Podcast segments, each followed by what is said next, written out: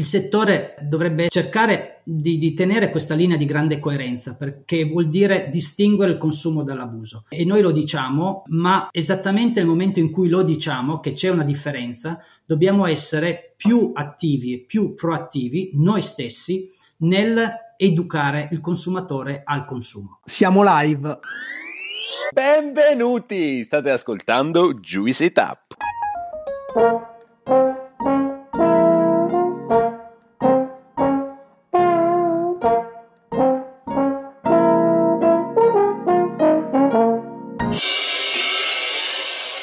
Benvenuti, sono Alessandro e insieme a Gianluca e Claudio siamo i fondatori di questo podcast e del progetto Juice. Oggi avremo il piacere di avere qui ospite con noi Sandro Sartor, AD di Ruffino e Managing Director di Constellation Brands EMEA. Sandro è anche presidente di Wine in Moderation e vicepresidente dell'Unione Italiana Vini e con lui affronteremo il tema scottante dell'etichettatura del vino e degli alcolici in Europa e nello specifico in Irlanda.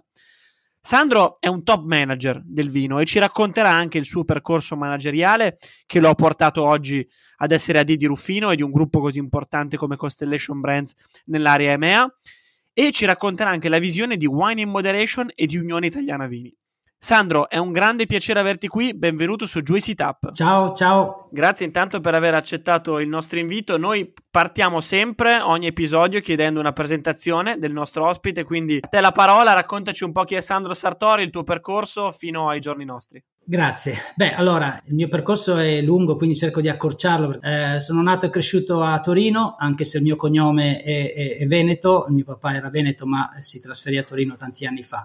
Dopo de- alcune prime esperienze lavorative molto interessanti, sono entrato un po' casualmente nel 93 nella Cinzano a Torino e quindi sono entrato nel mondo del, del vino, degli alcolici in, in, quell'occasione. La Cinzano era stata da poco comprata da una multinazionale inglese che si chiama Diageo e quindi è la più grande leader mondiale del, delle bevande alcoliche e quindi è iniziata la, la, mia avventura lavorativa, quella importante della vita, è iniziata in quel momento nel, nel 93 sono, sono, uno studente lavoratore, quindi ho, ho lavorato sin da, mi sono diplomato, sono nato militare e ho iniziato a lavorare subito e ho fatto il mio corso di laurea eh, lavorando a Torino e poi più tardi, quando ero già in Diageo, ho fatto un master alla London Business School eh, di Londra.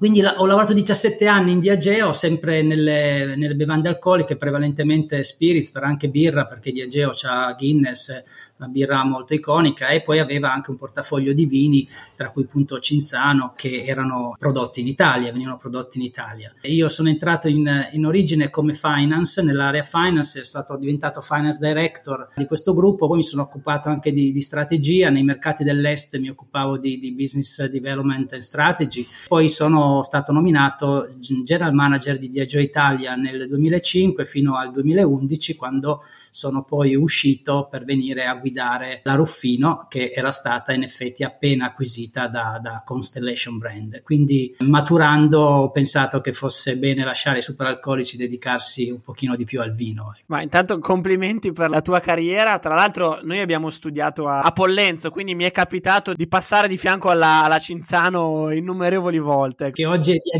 Diageo, Supply Chain e lì Santa Vittoria d'Alba. Io ci sono stato, ci ho passato tanti, tanti anni della vita e ci ho lavorato tanto e conosco benissimo quelle persone, una storia tra l'altro strepitosa, quella della Cinzano, bellissima, molto affascinante e location altrettanto. E anch'io lì a Pollenzo non a studiare ma a mangiare qualche volta ci andavo. Eh.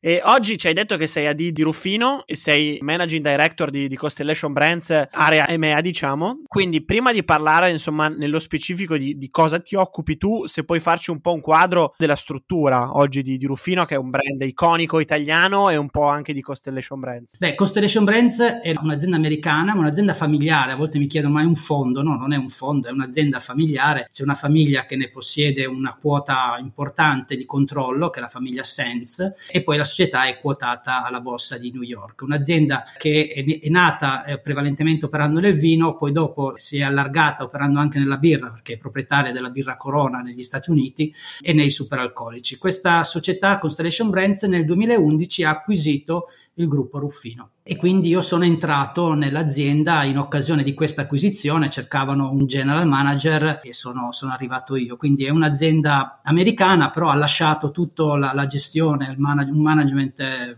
totalmente italiano e quindi con grande fiducia, autonomia, delega gestiamo la, l'azienda un po' come se fosse nostra, ma noi la gestiamo per conto dell'azionista che è americano.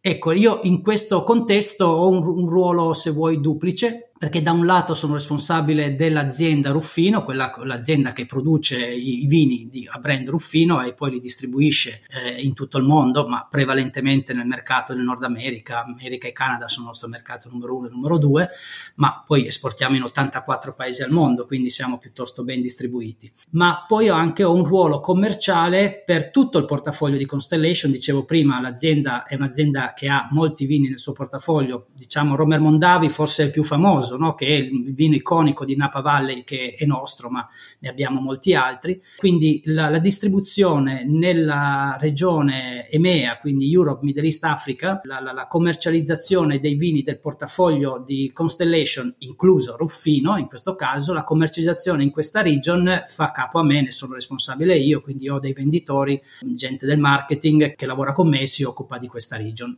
anche al di là del brand Ruffino per chi ci ascolta, aggiungo una, una, una piccola nota, visto che eh, abbiamo tanti appassionati di vino, ma anche altri che vengono dal mondo del food. Ruffino è un brand iconico, è un brand che ha fatto la storia della Toscana e del vino italiano, forse tra i primissimi brand a essere esportati. Credetemi che in tantissime cantine di nonni o zii eh, o prozii troverete una vecchia bottiglia di Ruffino, perché, eh, e a me è capitato spesso questo, perché era un, una delle, delle bottiglie dei brand iconici di quegli anni, ancora oggi, insomma, anche dopo l'acquisizione di Constellation Brands, è tornata sicuramente in auge in questa sua nuova, nuova vita e nuova linfa. Ecco, ora ti chiediamo un po' del tuo lavoro nello specifico, Sandro. Ci hai raccontato insomma di cosa ti occupi a grandi linee, ma qual è un po' la tua visione del brand Ruffino e del gruppo nella tua, nella tua regione di lavoro? Ecco. Ma allora, noi quello che stiamo cercando di fare è di riposizionare il brand Ruffino, che come dicevi tu, ehm, tutto sommato molto popolare, conosciuto, largamente distribuito, ma anche molto eh, accessibile dal punto di vista del posizionamento di prezzo. Stiamo cercando di fare una, un riposizionamento del, di questo brand focalizzandoci su quelle che sono le nostre tenute.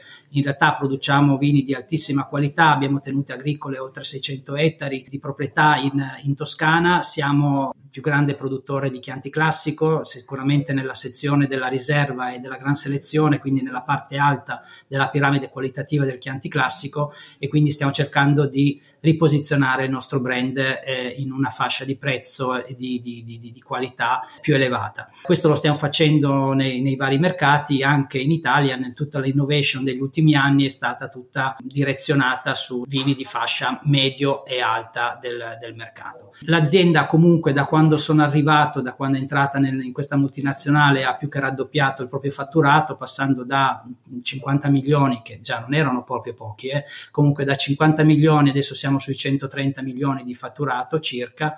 Abbiamo la, la, la, fortuna di lavorare in un territorio strepitoso perché la Toscana sicuramente ha una vocazione alla produzione di vini, in particolare di vini rossi, no? però ci sono anche vini bianchi e rosati di eccellenza, in particolare sulla, sulla costa della Toscana e quindi abbiamo pensato e voluto dedicarci ai vini di, di alta qualità e, e poi eh, ci possiamo avvalere anche di, di, questa grandissima notorietà del vino italiano nel mondo. Siamo, a volte lo dimentichiamo, siamo i produttori numero uno al mondo di vino, poi a valore i francesi sono davanti a noi, certo fanno lo champagne, quindi a valore lo champagne è, è facile a, a recuperare tutto, però noi siamo il primo produttore al mondo, abbiamo una leadership importante, non c'è paese al mondo in cui i vini italiani non siano presenti distribuiti. Non vuol dire che sia facile, nulla è facile, però ecco, questo ci dà già una buona chiave di entrata nei vari mercati. Se poi, devo dire, arrivi dalla Toscana, c'hai sicuramente anche un po' più di facilitazione. La Toscana la conoscono molti dei nostri clienti internazionali il Chianti o come loro chiamano il Chianti Shire è conosciuto e apprezzato, molti di loro vengono in vacanza da, da, queste parti, Firenze è una delle città storiche più visitate in Italia, diciamo dopo Roma, quindi abbiamo un vantaggio che è giusto utilizzare per il nostro posizionamento. Per noi è sempre molto importante far esprimere l'ospite, far raccontare all'ospite quella che è la sua visione, quello che è stato il suo percorso e la sua posizione. In realtà, Sandro, ti abbiamo chiamato qui per parlare di, di queste tematiche calde di cui si sta tanto dibattendo negli ultimi settimane, mesi, direi, perché già l'anno scorso, insomma, il tema è stato piuttosto dibattuto che quello dell'etichettatura. Prima di farti la domanda nello specifico sull'etichettatura e del caso Irlanda, ti farei una domanda molto semplice, eh, visto che insomma dal tuo osservatorio hai a che fare quotidianamente con numeri, con mercati, con posizionamenti ed è sicuramente un osservatorio notevole. Ti chiederei una domanda non semplice, lo sappiamo, quindi se puoi rispondere in modo sintetico ma esaustivo, in che stato di salute è il vino italiano oggi? Allora, è un, è un stato buono, abbastanza buono di, di, salute, anche se è proprio un po' la media del pollo perché il vino italiano è composto da alcune eccellenze che si muovono a livello internazionale bene, molto bene, molto distribuite e presenti, quindi potrei dire quasi ottimo. Però essendo molto grande, perché siamo i più grandi produttori al mondo, quindi abbiamo una grandissima quantità di vino da commercializzare, da vendere, la quantità in questo caso non aiuta mai, no? E quindi io tutti gli anni quando diciamo la, le, le statistiche di produzione preferirei sempre vincere come dire, la classifica del valore e non quella del volume. Quindi il vino italiano è in una fase di transizione, sta lavorando tanto sulla qualità da anni, ma negli ultimi anni ha puntato tantissimo sul miglioramento qualitativo e il miglioramento dell'esportazione e questi due fattori, quindi la, l'aumento dell'export, perché il mercato domestico italiano è un domestico che si sta restringendo, no? si sta contraendo, quindi è fondamentale aumentare la quota di export. Quindi l'aumento dell'export e l'aumento qualitativo è quello che ci consente di migliorare la redditività del nostro segmento, perché quello che ancora ci affligge è che c'è una percentuale, ahimè, troppo grande, se non è il 50 è ancora sul 35-40% di vini italiani che sono venduti a un prezzo così basso che i costi di produzione non sono, non sono, sopportabili. Ecco, quindi non stiamo remunerando su una fetta importante del vino italiano, non stiamo remunerando a sufficienza la componente agricola che ci sta dietro e quindi quella non può crescere, non può migliorare, non può, non può salvarsi continuando così. Quindi devo dire, voglio vedere il bicchiere mezzo pieno, abbiamo fatto dei grandi passi in avanti, stiamo migliorando, stiamo aumentando la nostra presenza all'estero, aumentando la nostra qualità, aumentando il nostro valore, però siamo una, un super tank, siamo una grande petroliera e quindi facciamo fatica a muoverci perché siamo molto grandi, ma dobbiamo salvarlo tutto il vino italiano, non soltanto le piccole denominazioni di eccellenza e, e, o i, i produttori super famosi. Sono assolutamente d'accordo con quanto, con quanto, hai detto, poi magari ci torniamo. Adesso per entrare nel tema dell'etichettatura ti chiederei intanto di descriverci l'associazione Wine in Moderation, di cui tu sei, sei presidente e se puoi un attimo raccontarci di cosa si occupa questa associazione. Certo, allora vi descrivo l'associazione, poi vi racconto anche di perché io sono presidente dell'associazione, come è capitato. Allora, Wine in Moderation è l'associazione che si occupa del programma Wine in Moderation, cioè un programma di educazione educazione e formazione da tutto il mondo del vino al settore del vino sul consumo responsabile, il consumo moderato del vino. Questo programma, questa associazione è stata creata dai produttori del vino ancora nel 2008, quindi parecchi anni fa, diciamo, creata dai produttori del vino a livello europeo, quindi nasce a Bruxelles come emanazione del Comité VEN, cioè della Federazione Europea dei produttori di vino, ma ben presto diventa un programma anche più, più allargato soltanto dell'Europa perché eh, hanno aderito a One in Moderation Argentina, altri paesi dell'America Latina, altri paesi di, di, diciamo al di fuori dell'Europa. E quindi è un programma, un'associazione che si occupa proprio di fare formazione, di fare educazione in primis agli operatori del settore vino, quindi diciamo ai sommelier, ai enologi, ai proprietari di enoteche, a coloro che servono e vendono il vino però anche ai consumatori, anche ai consumatori sull'importanza di avere un approccio responsabile, informato, moderato al consumo del vino che è comunque una bevanda alcolica. Io seguo per, per, conto di Unione Italiana Vini, di cui sono vicepresidente, sono presente anche nel consiglio di amministrazione di Federvini, che è l'altra associazione italiana, però di Unione Italiana Vini sono vicepresidente. E per conto di Unione Italiana Vini ho seguito il tema del vino e salute già da diversi anni. Quindi sono sempre stato molto appassionato di questo argomento che ritengo fondamentale e importante per il nostro settore. E quindi quando eh, si è resa vacante questa posizione di presidente di One in Moderation sono stato proposto e ho accettato con, con entusiasmo anche se è, è, gravoso come impegno questa carica. In particolare in questo periodo storico del, del vino credo che sia una, un incarico di cui ne sento totalmente la, la responsabilità. Ecco, momento storico. Eh, veniamo a noi, veniamo al tema dell'etichettatura in Irlanda. Allora, intanto ti chiedo se puoi farci una panoramica di cosa è accaduto e perché si è tanto discusso in Italia in merito a questa notizia.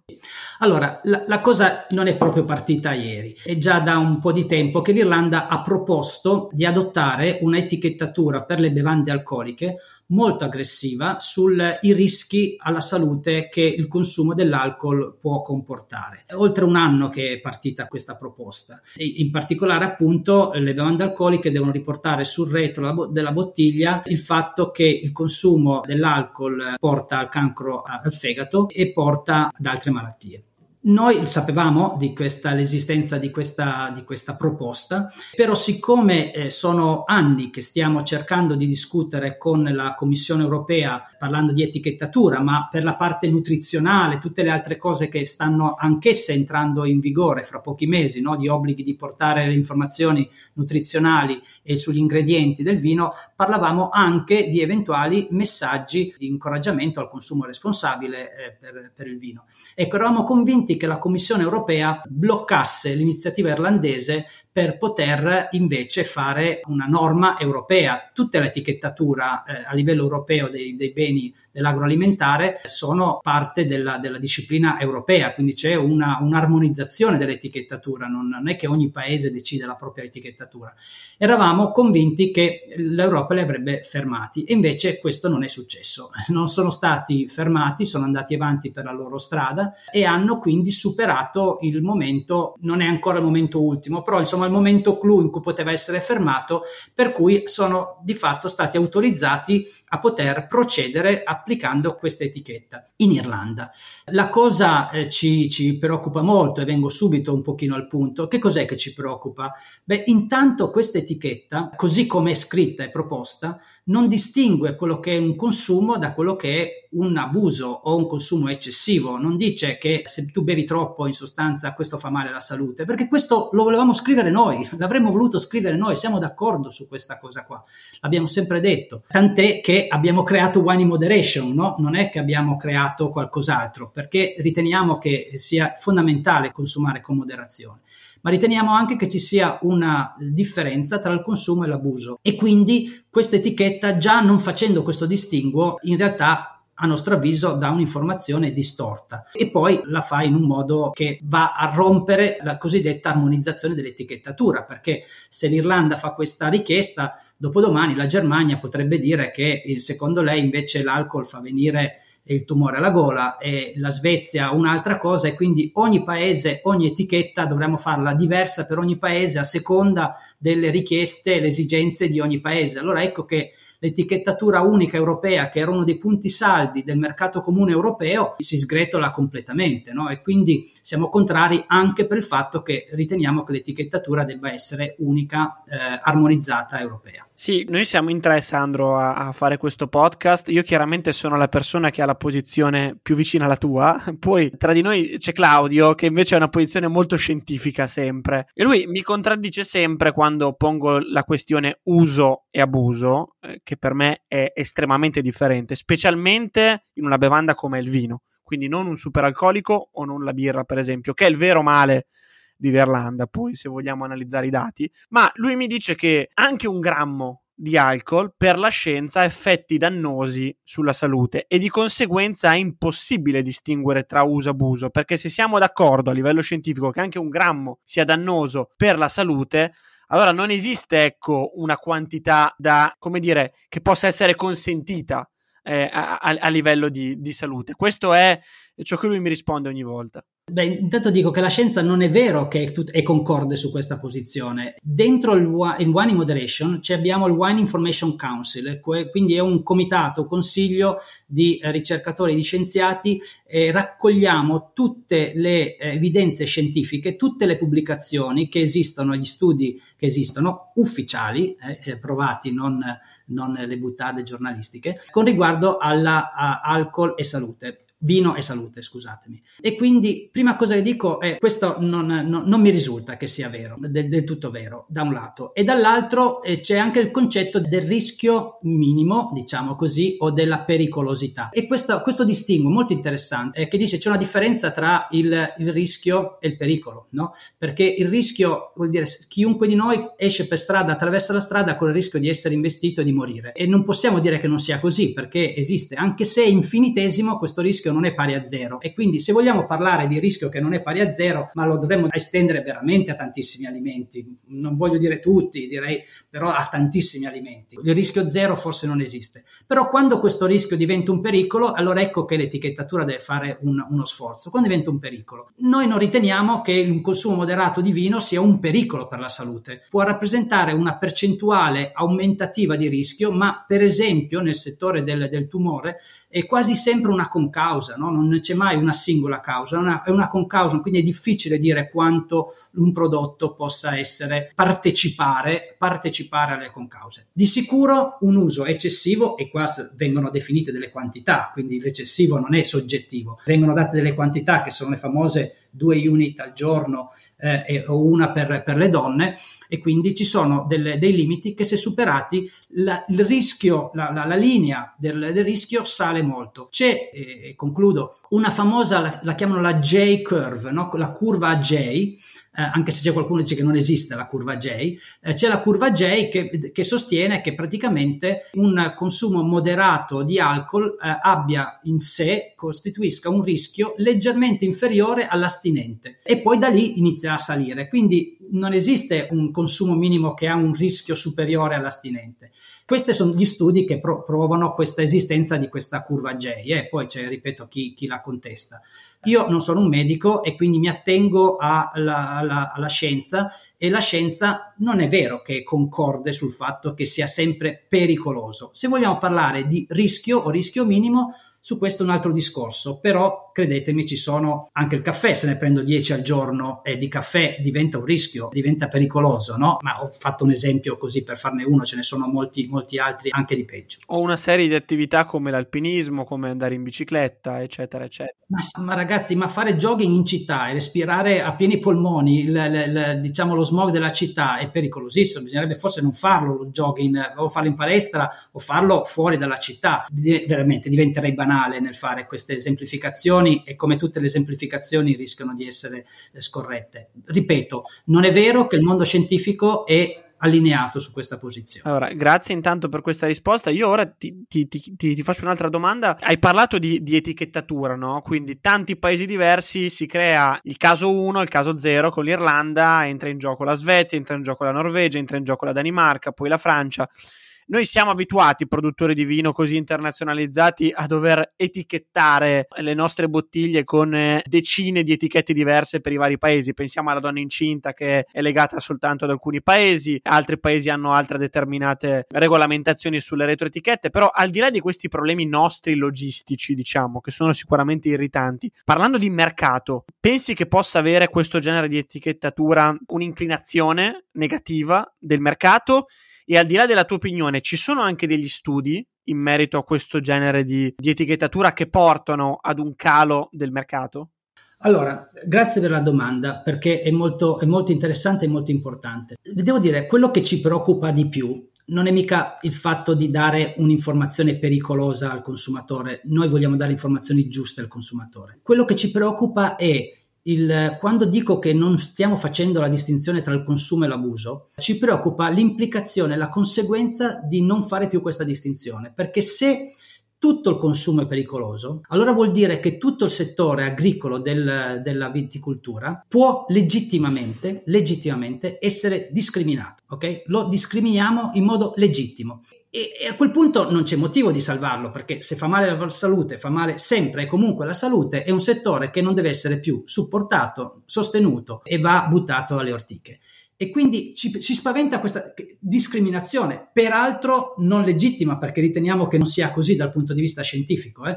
E quindi una cosa che scientificamente non è così, abbiamo timore che serva poi come pretesto per essere discriminati, e credetemi questo è già partito a livello di Bruxelles, no? vengono messi in, in discussione i, fondi OCM, vengono messe a discussione tutto quello che è le attività di sostenimento dell'agricoltura vitivinicola. Quindi quella cosa ci preoccupa tantissimo perché legittimiamo la discriminazione nei nostri confronti, da un lato, e dall'altro, dando un'informazione non corretta, riteniamo non corretta, secondo me succede che il consumatore responsabile, cioè eh, io faccio l'esempio sempre di mia moglie che beve un bicchiere di vino ogni due settimane, probabilmente smette di berlo quel bicchiere di vino perché leggendo questa informazione smette di berlo quel vino e voglio dire il rischio suo era veramente minimo, per non dire inesistente. E invece il consumatore che abusa del consumo, leggendo un messaggio così generico, no? lui non si sente neanche parte di questo abuso perché voglio dire si sente in buona compagnia con tutti,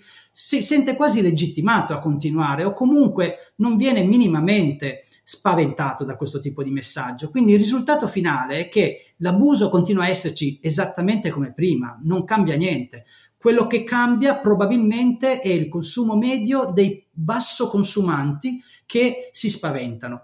Eh, quindi non ne faccio una questione di come cambierà il nostro fatturato, non è un interesse da questo punto di vista. Può darsi che questo avvenga, ripeto, ma la salute viene prima di tutto. Noi dobbiamo dare un'informazione corretta dal punto di vista della salute per ridurre i comportamenti che vogliamo ottenere e il comportamento che si vorrebbe ottenere, immagino, in Irlanda e in Europa è ridurre l'abuso di alcol. Se quello è l'obiettivo, allora questo messaggio non porta a quel risultato. Questo messaggio fa ridurre i consumatori occasionali di vino perché li spaventa e non intacca minimamente chi ne abusa che è in parte un po' inquietante da produttori di vino e di, e di, addetti al settore, però io immagino che tu ti sia interrogato sul futuro di, di questo settore eh, a tuo avviso come dovranno muoversi i produttori vitivinicoli in tutto questo scenario, insomma, che non so se definire negativo, ma sicuramente preoccupante?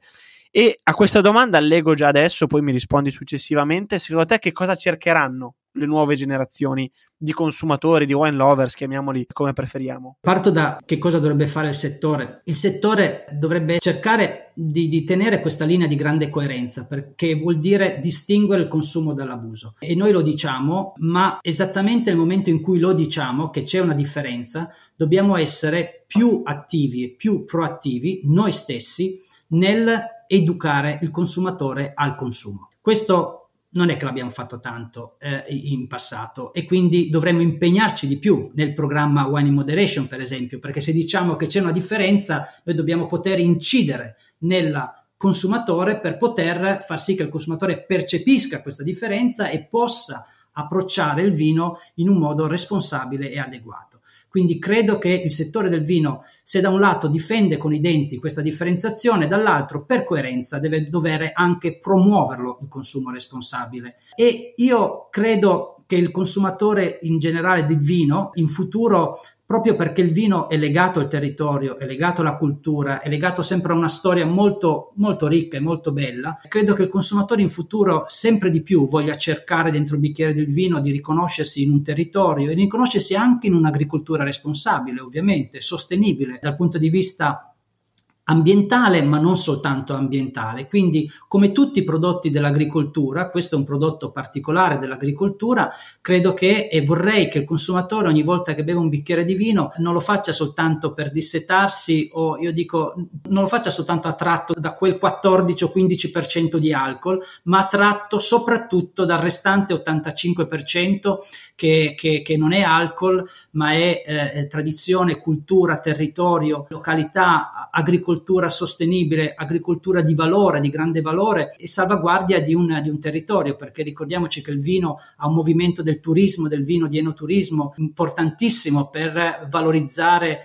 i nostri territori, anche i, i meno noti, no? e la volontà, la capacità delle persone di conoscerli, di andarci in vacanza o andare a, a divertirsi con, con, gli amici. E quindi può essere un traino, un volano all'economia turistica fondamentale, importante, ma se ha un, un, consumo che è compatibile con la salute. Ecco, è evidente che eh, parliamo proprio di sostenibilità. Eh, se è un prodotto che viene consumato in un modo non salubre dai consumatori, è di per sé non sostenibile, cioè è, è concettualmente diventa un settore, un prodotto non sostenibile e quando tale ci dobbiamo uh, interrogare. Noi riteniamo invece che sia possa essere sostenibile, però dobbiamo attivarci perché lo sia così. Quindi io nel mio piccolo faccio il presidente di Wine in Moderation, la mia azienda è un'azienda che è ambassador company di, di Wine in Moderation, eh, nei nostri programmi c'è la, l'educazione al consumo responsabile eh, e questo lo dovrebbe fare tutto il settore. Sandro, siamo arrivati alla fine dell'intervista. Noi abbiamo sempre una piccola rubrica conclusiva che noi chiamiamo rubrica della piccola pasticceria, no? Come in ogni grande ristorante c'è questo momento, insomma, di, di finale eh, che noi vogliamo ehm, lasciare a chi ci ascolta con un consiglio del nostro ospite e di conseguenza io ti chiederei un consiglio su un qualcosa che nella vita è stato utile per te, che ti abbia ispirato, che può essere un libro, che può essere un podcast, adesso non lo so, però un film, un album, un brano musicale, un personaggio anche magari un tuo maestro, un manager per dire, che sia utile insomma anche per chi ti sta ascoltando. Beh, guarda, allora io racconto una piccolissima storia di, di un manager che per me è stato mh, proprio un mio mentore e che ricordo con grande mh, piacere. Faccio anche il nome perché lo posso fare, si chiama Lino Moncada, è stato l'amministratore delegato che mi ha nominato dirigente quando avevo 30 anni, quindi ha avuto un coraggio da leone nel fare, nel fare questo, ma soprattutto è stato colui che mi ha fatto capire che io avrei potuto fare di più ed altro che non il direttore finance eh, che per me invece in quel momento era il massimo, la massima ambizione, il mio progetto eh, più alto che potevo vedere. Ecco, la sua capacità di vedere in me un, un talento e una, una competenza che andava al di là di quella che era la mia ambizione è stata illuminante per me perché mi ha aperto un livello di ambizione che non avevo neanche immaginato e pensato prima, mi ha portato a fare un master a London Business School, mi ha portato a una carriera notevolmente diversa. E quindi io cerco di essere per le mie persone e, e auguro a tutti di avere nella propria vita qualcuno che possa vedere per te un futuro e un obiettivo anche superiore, anche diverso, più ambizioso di quello che tu stesso ti eri dato, perché questo ti, ti dà una, una prospettiva eh, strepitosa. Sandro, grazie mille, è stata una piacevolissima chiacchierata e secondo me anche utile a chi ci sta ascoltando per farsi un'idea insomma di, di, quello che sta accadendo al settore vitivinicolo. È una tematica che dibatteremo ancora sicuramente, di cui parleremo ancora in futuro e magari insomma ti richiameremo per parlare insomma de, dell'evoluzione no? di, di questo percorso. Grazie mille e in bocca al lupo per tutto. Grazie a voi, sono a vostra disposizione, molto molto volentieri, grazie ancora e complimenti perché fate una, una trasmissione veramente bella, complimenti. Grazie di cuore, a presto. Hai ascoltato Juicy Tap. Per altri contenuti di Juice ci trovi su Instagram e sul nostro sito thisisjuice.net.